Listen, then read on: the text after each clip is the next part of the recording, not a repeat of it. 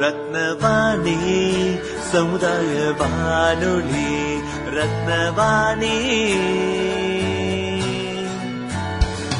உங்க பிரச்சனைய இது சொல்லுங்க தீர்வைய உடனே கேளுங்க வெளியே வந்து குரல் கொடுங்க.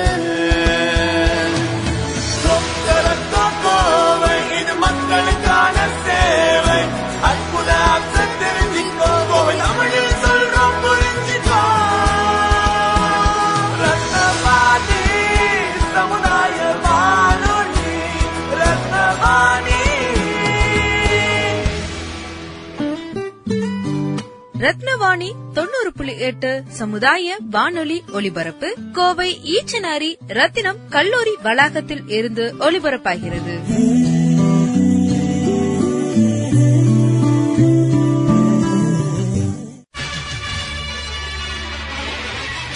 நம்ம ரத்னவாணி சமுதாய பண்பலை தொண்ணூறு புள்ளி எட்டில் கருங்கல்லை சிற்பமாக செதுக்கிய சிற்பிகள் போல தடைக்கற்களை படிக்கற்களாக மாற்றி வெற்றி வாகை சூடிய சாதனையாளர்களை கொண்டாடும் வெற்றி சிகரம். வெற்றி நிச்சயம். இது வேத சத்தியம். கொள்கை வெல்வதே நான் கொண்ட லட்சியம். அன்பிற்கினிய நேர்கள் அனைவருக்கும் வணக்கம். நான் உங்கள் சிநேகிதன் மகேந்திரன். இது சாதனையாளர்களை கொண்டாடும் வெற்றி சிகரம் நிகழ்ச்சி. இன்றைய வெற்றி சிகரம் நிகழ்ச்சியில் நாம் சந்திக்கும் பிரபலம் சிறந்த அறுவை சிகிச்சை நிபுணர் உலகத்தரம் வாய்ந்த சுகாதார நிறுவனங்களை நிறுவியவர் கேஜி குழுமத்தின் தலைவர் இந்தியாவின் மருத்துவ வரைபடத்தின் கோயம்புத்தூர் இடம்பெற காரணமாக இருந்தவர் என பல புகழுக்கு சொந்தக்காரர் பத்மஸ்ரீ டாக்டர் ஜி பத்மசலம் ஐயா அவங்க கூட தான் இணைஞ்சிருக்கோம். வணக்கம் ஐயா வணக்கங்க. வணக்கம் சார். ஐம்பது ஆண்டு காலத்துக்கு மேலான உங்களுடைய மருத்துவ பணி அனுபவங்களை நம்ம நேர்களோட பகிர்ந்துக்கோங்க. அரை நூற்றாண்டு ஐம்பது வருஷம்ங்கிறது அரை நூற்றாண்டு. அரை நூற்றாண்டு. ஆயிரத்தி தொள்ளாயிரத்தி எழுபத்தி நாலில் இந்த ஹாஸ்பிட்டல் ஆரம்பித்தோம். எழுபத்தி நாலுலேருந்து இப்போ பார்த்தீங்கன்னா ஐம்பது வருஷம் ஆகிப்போச்சு நான் டாக்டர் ஆகி அறுபது வருஷம் ஆச்சு. ஆயிரத்தி தொள்ளாயிரத்தி அறுபத்தி நாலில் நான் மெட்ராஸ் மெடிக்கல் காலேஜில் எம்பிபிஎஸ் முடிச்சுட்டு அறுபத்தி எட்டில் எம்எஸ் பாஸ் பண்ணிவிட்டு எழுபதாம் வருஷம் அமெரிக்கா போயிட்டு எழுபத்தி மூணு எழுபத்தி நாலில் வந்து எழுபத்தி நாலில் ஹாஸ்பிட்டல் ஆரம்பித்தேன் முதல்ல விநாயகர் கோயில் ஆரம்பிச்சுட்டு அப்புறம் பத்து பெட்லேருந்து இருபது பெட்டு நூறு பெட்டு இரநூறு பெட்டு நானூறு பெட்டு ஒரு எம்ப்ளாயி ரெண்டு எம்ப்ளாயி இப்போ ஆயிரத்தி முந்நூற்றி நாற்பது பேர் இங்கே ஒர்க் பண்ணுறாங்க இதெல்லாம் நமக்கு ஒரு கடவுள் கொடுத்த கொடுப்பினை. எத்தனையோ டாக்டர்ஸ் எங்கூட படித்தாங்க என்ற பேச்சில் மட்டும் நூற்றி நாற்பத்தி அஞ்சு பேர் இருந்தாங்க. யாரும் இவ்வளோ பெரிய ஹாஸ்பிட்டல் கட்டலை. கொஞ்சம் பேர்லாம் மறைந்து விட்டார்கள். எனக்கு வயசு எண்பது ஆகுது. இன்னும் சுறுசுறுப்பாக தான் வேலை பண்ணுறேன் ஏன்னு கேட்டால் சுறுசுறுப்பாக இருக்க வேண்டும் என்று நமக்கு சொல்லிக் கொடுக்கறது அந்த சின்ன எறும்பு. அது மழை பெஞ்சா கூட சுறுசுறுப்பாக இருக்கும். ஒரு நாளைக்கு பன்னெண்டு மணி நேரம் ஒர்க் பண்ணணும்னு சொல்லி கொடுக்கறது நம்ம சூரிய பகவான். காலையில் ஆறுலேருந்து சாயங்காலம் ஆறு வரைக்கும் ஒர்க் பண்ணுறாரு எப்போவுமே வேலை பண்ணணும் அப்படின்னு சொல்கிறது நம்ம வாயு பகவான். காற்றடிச்சிட்டே இருக்குல்ல காற்றடிக்கலன்னா ஆட்டம் க்ளோஸ் தானே? பூமாதேவி என்ன சொல்லிக் கொடுக்குறா? நமக்கு பொறுமையாக இருக்கணும். எல்லாம் போட்டு முதிப்பாங்க கடப்பாரி எடுத்து குத்துவானுங்க மம்மிட்டியில் வெட்டுவானுங்க திட்டுவானுங்க அடிப்பானுங்க அடிக்கிறதுக்கு வர்றேன்பாங்க பயப்படக்கூடாதுல்ல. பூமாதேவி மாதிரி இருக்கணும்ல. டேய் மரமாட்டு நிற்கிறேன்னு சொன்னால் ஆலமரம் தானே ஸ்டெடியாக நிற்குது நூறு வருஷம் நூற்றம்பது வருஷம். அதில் விழுதுகள்லாம் போயிட்டு பழையபடி ஆலமரம் நல்லா தானே இருக்குது மேலே குருவி உட்காருது காக்காய் உட்காருது. ஆலமரத்துக்கு அடியில் நிழலில் மக்கள் படுத்து தூங்குறாங்க. அதுக்கு ஆலம் மரத்துக்கு நிறைய பிரான்ச்சஸ் இருக்கு இல்லையா அது மாதிரி ஒரு பிரான்ச்சில் ஆரம்பித்த ஆலமரம் இப்போது நூற்றி நாற்பது பிரான்ச்சஸ் இருக்குது நூற்றி நாற்பது பிரான்ச்சுன்னு நூற்றி நாற்பது டாக்டர்கள் வேலை பண்ணுறாங்க ஒரு ஐநூறு நர்சஸ் வேலை பண்ணுறாங்க ஆயிரக்கணக்கான பேர் வந்துட்டு வந்துட்டு நல்லாயிட்டு வீட்டுக்கு போகிறாங்க அதனால் இது ஒரு ஆலமரமாக இருக்குது கேஜி மருத்துவமனைங்கிறது ஒரு ஆலமரம். பொதுவாக வந்து நீங்கள் வந்து தமிழ் வழி கல்வியில் ப கல்வி பயிர்ந்து இவ்வளோ பெரிய சிகரத்தை அடைஞ்சிருக்கீங்க. இதோட ரகசியம் என்ன? எல்லாருமே வந்து இப்போ மருத்துவர் அப்படின்னாலே ஆங்கில வழி கல்வி அப்படின்னு தான் இருப்பாங்க. ஆனால் நீங்கள் தமிழ் வழி கல்வியில் படித்து இவ்வளோ ஒரு சிகரத்தை தொட்டிருக்கீங்க. உண்மையை சொல்லப்போனால் நான் பிறந்த ஒரு சின்ன கிராமம். அன்னூருங்கிற கிராமம். எங்கள் அப்பாவுக்கு ஏழு குழந்தைகள். அங்கே அன்னூரில் ஸ்கூல் கிடையாது. பக்கத்து வில்லேஜில் முத்து கவுண்டர் ப உயர்நிலைப் பள்ளி. அரசு உயர்நிலை முத்து கவுண்டர் அரசு உயர்நிலைப் பள்ளி நாகம்மாபுதூர். அந்த ஊரில் சின்ன ஊரில் தான் கற்றுட்டேன் தமிழ் மீடியம் தான். நடந்து தான் போகணும் அஃப்கோர்ஸ் ஒன்று சைக்கிள் வாங்கி கொடுத்தாரு அப்புறம் குரங்கு பெடல் போட்டுட்டு போனேன்னு வைங்களேன். தமிழ்ங்கிறது தமிழுக்கு அமிழ்தன்ற பேர் அந்த தமிழ் எங்கள் உயிருக்கு நேர். தமிழ் மாதிரி இன்னொரு இன்னொரு லாங்குவேஜ் உலகத்தில் இல்லை. தொன்மையான லாங்குவேஜ் தமிழ். தமிழில் சொன்னால் தான் தமிழர்களுக்கு புரியும். ஆங்கிலத்தில் சொன்னால் புரியும் பட் இருந்தாலும் தமிழில் தாய்மொழியாச்சே அதில் சொல்லணுங்கிறது என்னோட ஆர்வம். எப்படி சார் தமிழ் இப்படி பேசுகிறீங்கன்னு கேட்டிங்கல்ல? அதாவது சித்திரமும் கைப்பழக்கம் செந்தமிழும் நாப்பழக்கம். பேச பேச வந்துடும் நீ இங்கிலீஷ் தான் பேசணும்னாலும் இங்கிலீஷும் வரும். ஆனால் தமிழ் மக்கள்கிட்ட தமிழில் பேசுவேன். இங்கிலீஷ் மக்கள்கிட்ட இங்கிலீஷில் பேசுவேன். ரெண்டுலையுமே ஓரளவுக்கு புலமை உண்டு. அது மருத்துவத்தில் இருக்கும் பொழுது அண்ணா உங்களுக்கு என்ன தொந்தரவு? இப்படி தானே கேட்கணும் வாட்ஸ் யோர் கம்ப்ளைண்ட் அப்படின்னு அவனுக்கு தெரியாது அது இங்கிலீஷ். எப்போ வந்தீங்க அண்ணா உட்காருங்க வாங்க. என்னாச்சு? ஆ சம்சாரம் சம்சாரம் பொண்டாட்டி வந்திருக்காளா. பசங்க எத்தனை பசங்க? உங்கள் ஊரில் மழை பெஞ்சுதா? இதெல்லாம் கேட்கணும். அப்போ தான் அந்த டாக்டருக்கு மதிப்பு. ஏதோ மருந்து எழுதி கொடுத்து ஸ்கேன் பண்ணிட்டு வான்னு அது டாக்டர் கிடையாது. தமிழுங்கிறது நம்ம உயிர். இல்லைன்னா சந்தேகம்? செந்தமிழ் நாடுன்னும் போதினிலே இன்ப தேன் வந்து பாயுது. காதினிலே யாராவது சொல்லிக்காரான் ஆப்கானிஸ்தான் பேச சொன்ன காதில் வந்து தேன் வந்து பாயுதுன்னு சொல்கிறாங்களா இல்லை ஆஸ்திரேலியா சொன்னா கா அதெல்லாம் ஒன்றும் பாயுது. அமெரிக்கான்னு சொன்னால் அங்கே இருக்க கன் கல்ச்சர் தான் இருக்குது இங்கே அப்படி இல்லை. தமிழ்நாட்டில் இருக்கிறவங்களுக்கு ஒரு தனிப்பட்ட ஒரு ஒரு குணம் இருக்கு. வந்தோரை வாழ வைக்கும் தமிழ்நாடு. வந்த உடனே கொங்கு நாட்டில் வந்த உடனே அண்ணா என்ன சாப்பிட்றீங்க? காஃபி சாப்பிட்றீங்களா? வடை சாப்பிட்றீங்களா? கொங்கு கொங்கு நாட்டில் அப்படி தான் நாங்கள்லாம் வளர்கிறோம் அதனால் தமிழ்நாட்டுக்குள்ளே கொங்கு நாடு கொங்கு நாட்டுக்குள்ளே கோயம்புத்தூர் கோயம்புத்தூருக்குள்ளே ரேஸ் கோர்ஸ் ரேஸ் கோர்ஸில் கேஜி ஹாஸ்பிட்டல் அடுத்து வந்து குறைந்த கட்டணத்தில் மருத்துவ சேவை வழங்கணும் அப்படிங்கிற அந்த இந்த பணி எப்படி ஆர்வமாச்சு அதை பற்றினது அப்பாவுக்கு என்னை டாக்டராக மாற்ற வேண்டும் என்றவருக்கு தீராத ஒரு ஏழாவது எட்டாவது படிக்கும்போதே டாக்டர் ஆகணும் டாக்டர் ஆகணும்னு சொல்வார். எனக்கு டாக்டர்னா என்னன்னு தெரியாது. ஆனால் அவர் ரொம்ப கஷ்டப்பட்டிருக்கார். எங்கள் அம்மாவுக்கு வைத்தியம் பண்ணும்பொழுது டாக்டரை பார்க்கறது கஷ்டம். டாக்டரை நெருங்கிறது கஷ்டம். நம்ம பையனே டாக்டர் பண்ணால் என்ன? கரெக்டாக டாக்டர் படிக்க வச்சார் வெளிநாட்டுக்கு அனுப்பி வச்சார் திரும்பி வர வச்சார். ஆஸ்பத்திரி அவர் தான் கட்டி கொடுத்தார். எங்கிட்ட ஏது பணம்? கவர்மெண்ட் ஹாஸ்பத்திரியில் ரெண்டாயிரம் ரூபாய் சம்பளம் வாங்கிட்டு இருந்தேன். எங்கே சம்பளம் பணம்? அவராகவே கடன் வாங்கி ஒரு இந்தியன் ஓவர்சீஸ் பேங்க்கில் ஒரு பத்தொன்பது லட்சம் ரூபா பதினெட்டு பர்சன்ட் இன்ட்ரெஸ்ட் வாங்கி ஒரு பத்து பெட்டு கட்டி கொடுத்தார். பத்து பெட் ஆஸ்பத்திரி கட்டுற முன்னாடி விநாயகர் கோயில் கட்டினார். ரத்தனவேல் விநாயகர்னு சொன்னார். இன்ஸ்பிரேஷன். யார் உங்களுக்கு முன்னோடின்னு சொன்னால் ரத்தனவேல் சுப்பிரமணியம். கே ராமச்சந்திரா. ஏஎல் அண்ணாமலை. சரச்சந்திரா இவங்கெல்லாம் நமக்கு ஒரு inspiration. Inspiration one percent perspiration ninety nine percent. ஒரு உத்வேகத்தை ஏபிஜே அப்துல் கலாமை பார்த்து இன்ஸ்பிரேஷன் ஆகலாம். ஆனால் அவர் உழைக்க மாதிரி உழைக்கணுமில்ல. கட்டாயமா. பேப்பர் பாய் இருந்து பிரசிடென்டாக ஆனவர். சாதாரண ராமேஸ்வரத்துலேருந்து ராஷ்டிரபதி போனார். எவ்வளோ கஷ்டப்பட்டிருப்பார். கடைசி வரைக்குமே கஷ்டப்பட்டார்ல. அதனால் உழைப்புக்கு நீ பொறுப்பு உயர்வுக்கு நான் பொறுப்பு அப்படின்னு கடவுள் சொல்வார். இல்லை நீ வேலை பண்ண. கிருஷ்ண பரமாத்மா அதான் சொல்கிறாரு எந்த ஆதாயத்தையும் எதிர்பார்த்து வேலை பண்ணாத. உழைக்கிறது உன்ற வேலை. அதோட பலனை கொடுக்கறது என்ற வேலை அப்படின்னு கலாம் சொல்கிறாரோ அப்துல் அவர் அல்லாஹு அக்பர் சொல்கிறாரோ ஜீசஸ் சொல்கிறாரோ தெரியாது. Inspiration is one percent ninety nine percent perspiration other hundred percent is grace of God இறை இறைவனுடைய ஆசீர்வாதம் இல்லாமல் நம்ம வாழ்க்கையில் ஜெயிக்க முடியாது. நிச்சயமா. நம்ம இந்திய திருநாட்டோடைய உயரிய விருது பத்மஸ்ரீ விருது அதுவும் வந்து கலாம் ஐயாவுடைய கைகளில் வாங்கியிருக்கிறீங்க. அந்த அனுபவத்தை எங்களோட பகிர்ந்துருக்கோங்க ரெண்டாயிரத்தி ஐந்து திடீர்னு ஃபோன் வந்து ராஷ்டிரபதி பவன் உங்களுக்கு அவார்டு கொடுக்க போகிறாங்க அப்படின்னா அப்பா அது அப்துல் கலாம் ஐயா கூட வாங்குறதுனா சாமா எத்தனையோ பிரசிடென்ட்ஸ் இருந்திருக்காங்க. ஜெயில் சிங் இருந்திருக்கிறாரு. யாரோ இவர்கிட்ட வாங்குறது மோஸ்ட் டெக்னோக்ராட்டிக் பிரசிடென்ட் இவர். அதாவது இந்திய தேசத்தை தலை நிமிர்ந்து நிற்க செய்தவர். ஒரு போக்ரான் பிளாஸ்ட் நியூக்ளியர் பிளாஸ்ட் போட்டார். திரிசூல் ராக்கெட் அனுப்பினார். அதுக்கு பின்னால் தான் மற்ற நாடுகளில் நம்மளை பார்க்க ஆரம்பித்தாங்க இப்போ என்ன? உலகத்திலேயே நான்காவது நாடு பொருளாதாரத்தில். இந்தியா பை டுவெண்ட்டி டுவெண்ட்டி அப்படின்னு ஒரு ஒரு அவர் இப்போ இந்தியா பை டுவெண்ட்டி டுவெண்ட்டி த்ரீயே வந்துச்சு இப்போ. உலகத்திலே பலம் வாய்ந்த நாடுகளில் நாலாவது நாடாக இருக்கும். உலகத்திலே பொருளாதாரத்தில் நான்காவது நாடாக இருக்கும். அதிகமாக படித்தவர்கள் இந்த நாடு. சிவிலைசேஷன் பெஸ்ட்டு சிவிலைசேஷன் யார் மேலேயும் படையெடுக்கிறது இல்லை ஆனால் வந்தவனை விட மாட்டோம் உள்ளே வந்தால் திருப்பி அடிப்போம் அவன் ஒரு அடி அடித்தா ரெண்டு அடி அடிப்போம் எந்த நாட்டிலும் போய் படையெடுத்து போய் இந்தியா பண்ணதே இல்லை. இந்தியா அப்படிங்கிறது அது ஹிந்துஸ்தான்னு சொல்கிறாங்க இந்தியான்னு சொல்கிறாங்க தனிப்பட்ட குணம் இருக்கிற நாடு இந்திய நாடு. இந்திய மக்கள் நல்ல மக்கள். தலை நிமிர்ந்து நல்லடா. பாரத தேசம் என்று சொல்லடா அப்படின்னு பாரதியார் சொன்னார்ல. பாரத தேசம். பாரத தேசம் தான் இந்தியா. இங்- இங்கிலாந்துக்காரன் இந்தியான்னு சொல்லிட்டு போயிட்டான்.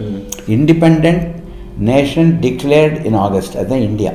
Independent nation declared in August அவனுக்கு இந்தியா பாகிஸ்தான் பிரித்தாழ்வது தானே. அதாவது இந்தியா நாட்டில் பிறக்கிறதுக்கே நம்ம புண்ணியம் பண்ணியிருக்கோம் அதுவும் தமிழ்நாட்டில் பிறக்கிறது அதை விட புண்ணியம். தமிழனாக இருக்கிறதும் ஒரு பெருமையாக நான் நினைக்கிறேன். I am very positive patriotic Indian and Tamilian இளைஞர்களுடைய எழுச்சி நாயகனா இருந்தார் நம்ம அப்துல் கலாம். அவருடைய பழகிய அனுபவங்களை பத்தி கொஞ்சம்.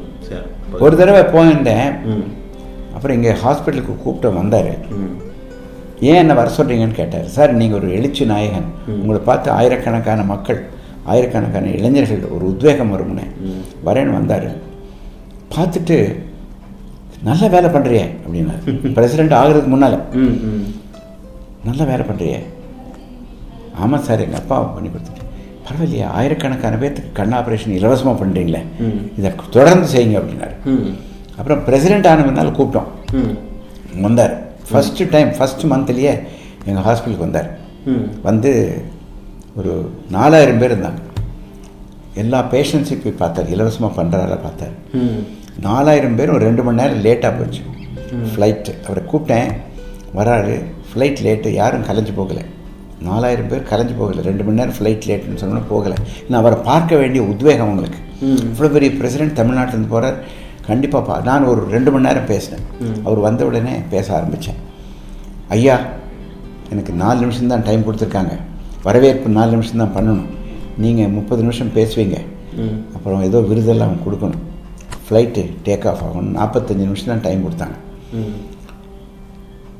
கலாம் காந்தி அவர்களே அப்படின்னு. கலாம் காந்தி. ஏன்னா காந்தி என்ன புரட்சி செய்தாரோ அதே புரட்சியை இவர் மக்கள் பண்ணுறார் மூணு கோடி குழந்தைகளை பார்த்துருக்கார். தனிப்பட்டு three crores of children has met. Kalam Krishna அப்படின்னு. எப்படி கிருஷ்ணர் எப்படியெல்லாம் ஒரு பல லீலைகள் பண்ணாரோ? இவர் லீலைகள் பண்ணியிருக்காருல்ல. பாடம் சொல்லி கொடுத்துருக்காரு. பாம் ரெடி பண்ணுறாரு ம். நியூக்ளியர் பாம்பு ஏரோப்ளேன் ஓட்டுறாரு. ஆக்சுவலாக ஏரோப்ளேன் ஓட்டுனார் கடைசியில். குழந்தைகள் பேசுகிறாரு யாரை பற்றியும் பயப்படுறது இல்லையே. கல்யாணம் பண்ணலையில? முழு நேரமும் நாட்டுக்கு தானே சேவை. காந்தி எப்படி நாட்டுக்கு சேவை செஞ்சு இறந்தாரோ இவர் ஒரு பெரிய சேவகர். நாட்டுக்கு சேவை பண்ணுறதுக்காகவே அல்லாஹ் இவரை பிறக்க வச்சிருக்காரு. அவர் பார்க்கும் போதெல்லாம் எனக்கு உத்வேகம் வரும். எங்கள் ஹாஸ்பிட்டலுக்கு ஒரு நாலு தடவை வந்திருக்காரு. எங்கள் ஹாஸ்பிட்டலுக்கே நாலு தடவை வந்திருக்காரு. ம். பிரசிடெண்ட்டாக இருக்கும்போது ரெண்டு தடவை. பிரசிடெண்ட்டை விட்டுட்டு இறங்கினோடனே demitting after demitting office is come two times Coimbatore வரும்போதெல்லாம் அவர் போய் பார்ப்பேன். உங்களுடைய சமூக பணிகளை பத்தி சொல்லுங்க. அவரை தான் ஃபாலோ பண்ண வேண்டியதானே இது ட்ரஸ்ட் ஹாஸ்பிட்டல் இது கமர்ஷியல் ஹாஸ்பிட்டல் கிடையாது. பணம் பண்ணுறதுக்காக நிறுவப்பட்ட ஹாஸ்பிட்டல் இது ட்ரஸ்ட் மேனேஜிங் ட்ரஸ்டி ட்ரஸ்டீஸ் இருக்கிற ஹாஸ்பிட்டல் ஒரு ப்ராஃபிட் பண்ணுவோம் நாட் ஃபார் ப்ராஃபிட் ப்ராஃபிட் பண்ணால் தான் அடுத்த வருஷத்துக்கு புது மிஷின் வாங்க முடியும். ஒருத்தருக்கு முப்பது பர்சன்ட் ப்ராஃபிட் வருதுன்னா எனக்கு அஞ்சு பர்சன்ட் தான் ப்ராஃபிட் வரும். லாப நோக்கத்தோடு ஆரம்பிக்கப்பட்ட மருத்துவமனை கிடையாது. இது மக்களுக்கு பணி செய்வதற்காகவே. ஏழையானாலும் பாழையானாலும் பணக்காரனானாலும் படித்தவனாக இருந்தாலும் படிக்காதவன் இருந்தாலும் சரி அரசியல்வாதி MLA chief ministers Sivaji Ganesan Kalaignar Karunanidhi Madani Kannadasan இத்தனை பேருக்கு வைத்தியம் பண்ணியிருக்கோம். ஆ ஒரு முப்பது லட்சம் பேருக்கு வைத்தியம் பண்ணியிருக்கோம் ஐம்பது வருஷத்தில். செய்யாத சாதனைகளெல்லாம் செஞ்சுருக்கோம். First CT scan first MRI first endoscope எல்லாமே ஃபஸ்ட்டு ஃபஸ்ட்டு தான் பண்ணுவோம். ஒரு சுமார் ஒரு ஒரு லட்சம் பேர்த்துக்கு இலவசமாக கண் ஆப்ரேஷன் பண்ணியிருக்கோம் உள்ள புறை இருக்க கேட்ராக்ட் எடுத்துகிட்டு உள்ள ஒரு ஆர்டிஃபிஷியல் லென்ஸ் வச்சுட்டு ஆப்ரேஷன் பண்ணியிருக்கோம். பாம்பு பிளாஸ்ட் வெடிச்சப்போ ஒரு இரநூறு பேர் வைத்தியம் பண்ணியிருக்கோம் கும்பகோணம் ஃபயர் ட்ராஜடிக்கு இங்கேருந்து பிளட் அனுப்பினோம். கார்கில் போரில் பதினஞ்சு லட்சம் மீது கலைஞர் கருணாநிதி அவருக்கு டொனேஷன் கொடுத்தோம். காஜா புயலில் ஜெயலலிதாவுக்கு ஒரு இருபது லட்சம் பணம் கொடுத்தோம். இதெல்லாம் சாதாரண கமர்ஷியல் ஹாஸ்பிட்டல் பண்ண மாட்டாங்க. இப்போ இந்த கொரோனா டைமில் தலைவர் ஸ்டாலின் ஐயாட்ட போய் ரெண்டு கோடி ரூபா கொடுத்தோம். முதல்ல ஒரு கோடி டெல்லி சென்னையில் போய் கொடுத்தோம். ஒரு கோடி இங்கே. ஏன்னா இங்கே ஒரு ஒன்றரை லட்சம் பேத்துக்கு இன்ஜெக்ஷன் போட்டோம். ப்ரிவென்டிவ் மெடிசன் கொரோனா இன்ஜெக்ஷன் போட்டோம். எந்த ஒரு தனியார் நிறுவனமும். இவ்வளவு தாமாகவே முன் வந்து. இவ்வளவு செய்ததாக சரித்திரம் இல்லை. இது எப்போ பிறந்தீங்கன்னு கேட்டால் நைன்டீன் ஃபார்ட்டி த்ரீல பிறந்தேன். எங்கே பிறந்தீங்கன்னா சின்ன கிராமத்தில் ஒரு கிராமத்து சாலையில் வீட்டில் வீட்டில் பிறந்தேன். பெரிய ஹாஸ்பிட்டல் போகல. ஏன் பிறந்தீங்கன்னு ஒருத்தர் கேட்டார். ஏன் பிறந்தீங்கன்னு இப்படி கேள்வி கேட்குறீங்களே கடவுள் நம்மளை பிறக்க வைக்கிறதுக்கு ஒரு காரணம் இருக்குது. அப்துல் கலாமை ராமேஸ்வரத்தில் பிறக்க வைக்கிறதுக்கு காரணம் என்னன்னா நம்ம நிமிர்ந்து நிற்க வேண்டும் தமிழ்நாடு காந்தி பிறந்ததுக்கு என்ன காரணம்னா விடுதலை கிடைக்க வேண்டும். மதர் தெரசா பிறந்ததுன்னா லட்சக்கணக்கான பேர்த்துக்கு ஊழியம் செய்யப்படும் மதர் தெரசா அதே மாதிரி என்னையும் ஒரு காரணத்துக்காக தான் பிறக்க வச்சிருப்பாருன்னு கேட்டு கேட்டு கேட்டு பார்த்து பார்த்து பழகி பழகி இப்போ தான் கண்டுபிடிச்சிருக்கேன் ஓஹோ இந்த காரணத்துக்காக தான் கடவுள் நம்மளை பழக்க வச்சிருக்காரு போல் பிறக்க வச்சிருக்காரு போல். உங்களுக்கும் ஒரு காரணம் இருக்கும் உங்களுக்கும் ஒரு காரணம் இருக்கும். The purpose for which you been brought to this world உங்களை நினச்சிருந்தாருன்னா கடவுள். உங்களை அமேசானில் ஒரு மலைப்பாம்பை போட்டிருக்கலாம். இல்லை கொண்டு போய் உங்களை டன்சானியாவிலையோ ஆப்கானிஸ்தான்லையோ போட்டிருக்கலாம். இல்லை பீகாரில் போட்டிருக்கலாம்ல ம். தமிழ்நாட்டில் போட்டாரு. அப்போ தமிழ்நாட்டில் கோவை மாவட்டத்தில் போட்டிருக்காரு அப்போது இது ஒரு காரணம் இருக்குமில்லன்னு சொல்லித்தான் தினந்தோறும் புதிய புதிய சாதனைகள் புதிய புதிய யோசனைகள் பண்ணிகிட்டே இருப்பேன். அதனால் மனுஷனாக பிறக்கிறதுக்கே தெய்வம் கூணு குருடு இல்லாமல் பிறக்கணும் அதுவும் பெரிய வேலை டாக்டராக ஆகணும் பெரிய வேலை ஆஸ்பத்திரி எனக்கு இதுக்கு மேலே கடவுள் என்னத்தை நம்ம கொடுக்க போகிறார். சொல்லுங்கள் இதே மாதிரி மருத்துவத்துறைக்கு வரணும்னு புதுசாக இருக்கக்கூடிய இளைஞர்கள் மருத்துவத்துறைக்கு வரவங்க என்ன மாதிரி இதெல்லாம் பா- உங்களை மாதிரி பின்பற்றணும் என்ன மாதிரி வழிமுறைகளை பின்பற்றணும் முதல்ல நான் டாக்டர் ஆகணும். மருத்துவர் ஆகணும் அப்படிங்கிற ஒரு உத்வேகம் இருக்கணும் பேஷன் இருக்கணும். இது ஒரு வியாபாரமாக வந்ததுன்னா வேண்டாம் தயவுசெய்து. இது வியாபாரம் இல்லை உயிரை காப்பாற்றுவது ஒரு பிஸ்னஸ் தான். It's very serious business. இப்போ துணி விற்கிறவன். செல்ஃபோன் விற்கிறவன். ஒரு மோட்டர் பைக் விற்கிறவன் எவ்வளோ பெர்ஃபெக்டாக கொடுக்குறான்? கேரண்டி கொடுக்குறான்ல. ரெண்டு மாதம் ரெண்டு வருஷம் கேரண்டி கொடுக்குறான்ல. நீங்கள் அறகுறையான சாப்பாடு பண்ணி கொடுத்தா அந்த ஹோட்டலுக்கு அடுத்தது போக மாட்டீங்களே. ஒரு எதிர்பார்ப்போடு தானே ஒரு ஹோட்டலுக்கு போகிறீங்க அப்போது இந்த லைஃப் சேவிங் பிஸ்னஸில் you must become trustworthy trust வர்த்தின்னா நம்பிக்கையோடு வர்றான். உயிரை உங்கள் கையில் கொடுக்குறான். அப்போ உங்கள் உயிரை பத்திரமா பார்த்து திருப்பி அவங்களுக்கு கொடுக்கணுமில்ல. ஐயோ சாரி அப்படின்னு சொன்ன ஒத்துவானா முடியாது. சாரிங்கிற வார்த்தைக்கு மருத்துவத்தில் இடம் கிடையாது. லேட்டாக வர முடியாது. வர்றவனெல்லாம் உங்கள் சொந்தக்காரனாக நினச்சி உங்கள் அண்ணன் தம்பியாக நினச்சி உங்கள் அப்பாவை நினச்சி வைத்தியம் பண்ணிங்கன்னா புண்ணியம். பணத்துக்காக இந்த பிஸ்னஸ் பண்ணக்கூடாதுங்கோ. நான் உண்மையாக சத்தியமாக சொல்கிறேன் பணத்துக்காக இந்த பிஸ்னஸ் பண்ணலை. நினச்சிருந்தா நானும் டெக்ஸ்டைல் மில்லில் போயிருக்கலாம். நானும் ஒரு ஜுவல்லரி ஷாப் போட்டிருக்கலாம். ஒரு துணி கடை ஆரம்பிச்சுக்கலாம் ஒரு ஹோட்டல் கடை ஆரம்பிச்சுக்கலாம் இதை விட நான் நாலு மடங்கு பணம் சம்பாதிச்சுக்கலாம். ஆனால் இந்த மருத்துவ தொழில் கடவுள் கொடுத்த மருத்துவ தொழில் இது காட்ஸ் வில் காட்ஸ் காலிங் அவர் கூப்பிட்டுடே டாக்டர் ஆகுன்னு சொல்லியிருக்காருன்னு நினைக்கிறேன் நான். அதனால தான் டாக்டர் தொழில் பண்ணுறேன் இடைவிடாமல் பண்ணுவேன். இருபத்தி நாலு மணி நேரம் பண்ணுவேன். என்ன வயசானாலும் அக்கறையில் யார் வந்தாலும் பண்ணுவேன். பணம் இருந்தாலும் பண்ணுவேன் பணம் இல்லைனாலும் பண்ணுவேன். அவன் கொலை பண்ண கேஸாலும் பண்ணுவேன் தற்கொலை பண்ண கேஸாக இருந்தாலும் பண்ணுவேன். வயிற்று வலி ஹார்ட் அட்டாக் பிரெயின் அட்டாக் என்ன வியாதி வந்தாலும் பண்ணக்கூடிய திறமை எனக்கு இருக்கிறது. என் கூட அத்தனை மருத்துவர்கள் என்னோட பணியாற்றுகிறவர்கள் ஃபுல்லஸ்ட்டு ஃபுல்லஸ்ட்டு கோஆப்ரேஷன் இங்கே இருக்குது. நம்பி வரலாம். நம்பி வந்தோம் உயிர் பிழைத்தோம். இந்த கோயிலுக்கு எப்போவுமே நடை சாத்துறதில்ல. இது ஒரு கோயில் மாதிரி தான் நான் வச்சுருக்கேன். கொரோனா டைமில் எல்லா கோயிலும் மூடி இருந்தாங்க ஆனால் எங்கள் கேஜி கோயில் மூடலை. இருபத்தி நாலு மணி நேரம் திறந்து வச்சுருந்தோம். காப்பாற்றணும் ஒரு மூணாயிரம் பேர் காப்பாற்றணும் எத்தனை பேர்? அப்ரஹாம் லிங்கன் இருபது தடவை ஃபெயிலாக இருக்கார் இருபது தடவை பத்து தடவை எம்பி எம்எல்ஏ தோத்து பண்ணார் பத்து தடவை எம் எம்பி தோத்தார். விவாகரத்து பண்ணார். அவர் ஜெயிக்கலையா? நான் அப்ரஹாம் லிங்கன். யார் தோற்கிறாங்களோ அவர் தான் வெற்றி. உங்களை பார்த்தா நீங்க எண்பது வயசு ஆயிடுச்சுன்னு சொன்னீங்க. ஆனால் உங்களை பார்த்தா இன்னும் இளமையாகவே இருக்கீங்க. இந்த இளமையோட ரகசியம் என்ன? மற்ற உங்களை மாதிரி நாங்களும் இளமையாகிறதுக்கு என்னென்ன வழிமுறைகள்? அதை சொன்னீங்கன்னா நல்லாயிருக்கும். ஆங்கிலத்தில் சொல்லுவாங்க the man is as old as he thinks நான் என்ன வயசுன்னு நான் நினைக்கிறேனோ அதுதான் என்னோடய வயசு.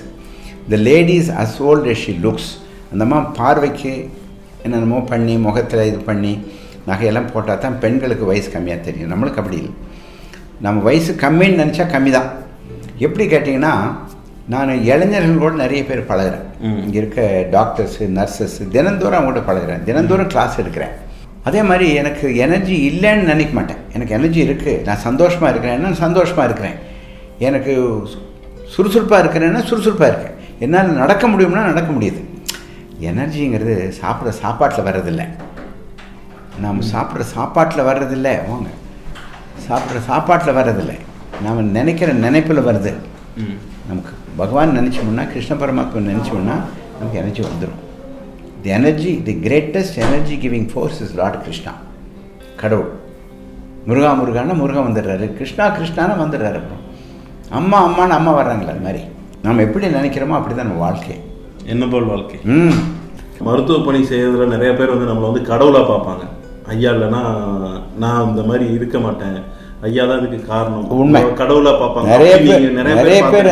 நிறைய பேர் காலத்தொட்டு கும்பிடுறாங்க. இதுல வந்து நீங்க இவங்க வந்து ரொம்ப கிரிட்டிக்கலா இருந்தது. ஆனா இவங்களே வந்து நாங்க இதாக்கி நாங்க நாங்கள் வைத்தியம் பண்ணுறோம் ம், கடவுள் உயிர் பிழைக்க வைக்கிறாரு. கடைசியில் நாங்கள் ஃபீஸ் வாங்கிக்கிறோம். இல்லைன்னு சொல்லலை.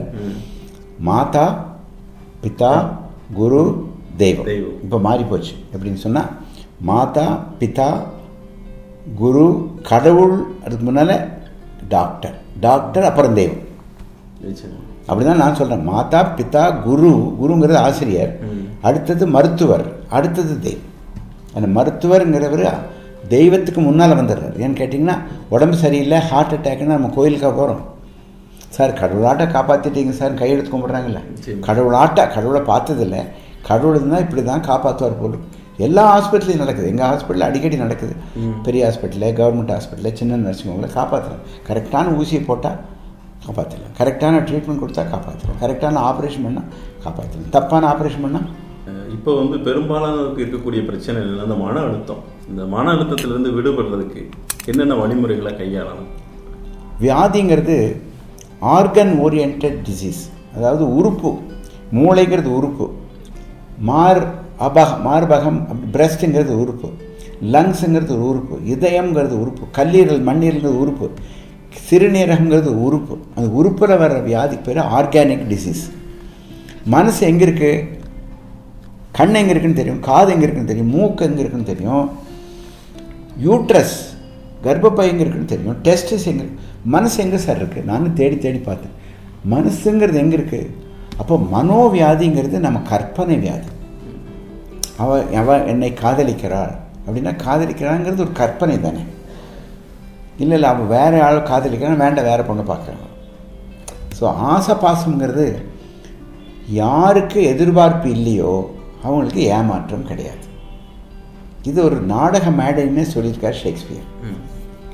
உலகமே நாடக மேடை. நீங்கள் ஒரு நிருபர் அந்த பாட்டில் ஒர்க் பண்ணுறீங்க நான் டாக்டருங்கிற பாட்டில் ஒர்க் பண்ணுறேன் ஒருத்தர் அப்பாங்கிற பாட்டில் ஒர்க் பண்ணுறாரு நம்ம பேசுகிற பேச்சு எல்லாமே நாம் எழுதுகிற நாம் எழுதுகிற ஸ்கிரிப்ட் நாம் எழுதுகிற டைலாக் நாம் தான் டை ஏ நல்லா இருக்கியாப்பா உன்னை பார்த்தா? சந்தோஷமாக இருப்பா. ஏ நீ என்னடா மடையனா இருக்கேன் உனக்கு மூளை இருக்கா? இப்படி திட்டினா அவன் டிப்ரெஸ் ஆகும் ஏ என்னையா நான் இது பத்து மார்க் கம்மியாக வாங்கியிருக்கேன் நாற்பது மார்க் ஐம்பது மார்க் அடுத்தது இப்படி ஊக்கத்தை கொடுக்கணும். நமக்கு ஊக்கத்தை கொடுக்குற ஆசிரியராக இருக்கலாம் அப்பாவாக இருக்கலாம் அம்மாவாக இருக்கலாம் ஒரு நண்பனாக இருக்கலாம் இல்லை ஒரு புஸ்தகமாக இருக்கலாம். புஸ்தகத்தில் வர்ற ஒரு பேராகிராஃபாக இருக்கலாம். உச்சி மீது வானிடைந்து வீடினும் அச்சமில்லை அச்சமில்லை அச்சம் என்பதில்லை. பாரதியார் சொன்னார்ல அந்த வார்த்தையை போட்டு வை போட்டு வைங்களேன் உங்கள் டிவியில் உங்களுடைய செல்ஃபோனில் என்னென்னமோ போடுறீங்களே ஒரு நல்ல நல்ல வார்த்தைகளை போடுங்களேன் ஒரு பத்து வா காலையில் எந்திரிச்ச உடனே உங்கள் செல்ஃபோனை ஆன் பண்ணுங்கள் நீங்கள் குளித்து பல் வலிக்க முடியறதுக்குள்ளே அந்த பத்து வாசங்களை வரட்டுவேன் ஏன் வரக்கூடாது? ஏன் போய் செல்ஃபோனில் போய் சினிமா பார்க்கணும்? ஏன் செல்ஃபோனில் போய் குழந்தைகள் எல்லாம் இந்த போர்னோகிராஃபிக் மூவியை பார்க்கணும்? ஏன் அதில் போய் அடிதடி சண்டையை பார்க்கணும்? நல்ல வாசகங்கள் இருக்கு இல்லையா? ஜீவகாரணத்தை பற்றி பேசினார் ராமலிங்க சுவாமிகள். ராமலிங்க அடிகளார். வடலூரில் பேசினார். என்ன சொன்னார் அவர்? ஜீவகாருண்யம் எப்படி உங்களுக்கு உயிர் முக்கியமோ அதே ஜீவனுக்கு முக்கியம். மகாத்மா காந்தி என்ன சொன்னார்? ஆட்டையும் மாட்டையும் பறக்கிறதையும் ஓடுறதையும் சாப் சாப் பண்ணி மசாலத்தை உள்ளே தள்ளுறையே உன் உயிர் என்ன? உன் வயிறு என்ன? சுடுகாடான்னு கேட்குறல்ல இதெல்லாம் கேளுங்களேன் கொஞ்சம் தப்பு. வாய்மை. பொய் தான் சொல்லணும். பொய் சொல்கிறதுனால நமக்கு தப்பு நடந்தாலும் பரவாயில்ல. நான் பொய் சொல்ல மாட்டேன். வாய்மை தான் சொல்லணும். அடிதடி சண்டைக்கு போக மாட்டேன். அகிம்சையில் இருப்பேன். பெரியவங்க சொன்னதில் கேளுங்களேன். ஜீசஸ் கிரைஸ்ட் என்ன சொன்னார்? அது போட்டு வைங்க. Do unto others what you expect others to do to you மற்றவர்களை உன்னை எப்படி நடத்த வேண்டும் என்று நினைக்கிறாயோ அது மாதிரி மற்றவர்கள் நடத்து. லவ் யுவர் செல்ஃப் நீ எப்படி உன்னை நேசிக்கிறாயோ பக்கத்து வீட்டுக்காரையும் நேசி. இது நல்ல நல்ல வாசகங்கள் இருக்குது சார். நான் சொன்னால் அரை மணி நேரத்துக்கு இந்த வாசகங்களே பேசலாம் ஒரு புக் எழுதினேன். ஒரு நான் பதினேழு புக் எழுதியிருக்கேன்.